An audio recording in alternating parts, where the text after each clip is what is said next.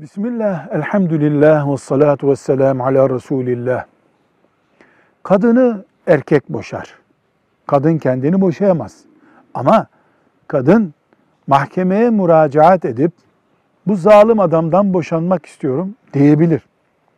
Bunda da haklı olur. Hakim de nikahı fesheder. Yani boşanma gerçekleşir. Dinimizde böyle bir kural vardır.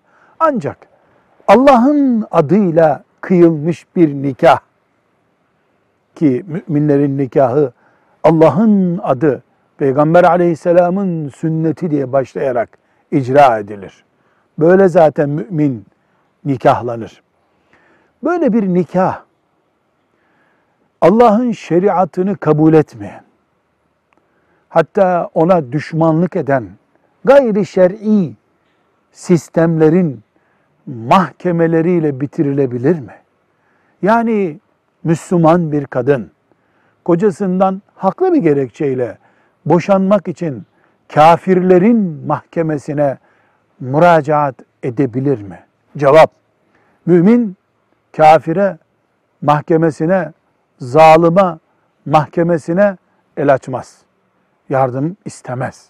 Fakat domuz eti bile caiz olduğu zaman oluyor.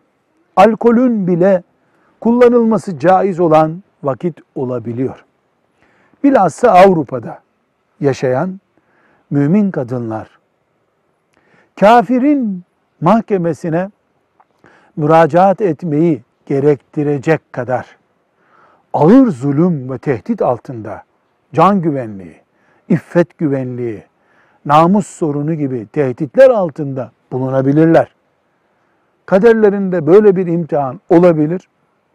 Onlar hani domuzun kullanılması caiz olduğu alanlar gibi bir nebze kafirlerin mahkemesine müracaat hakkına da böylece sahip olmuş olabilirler.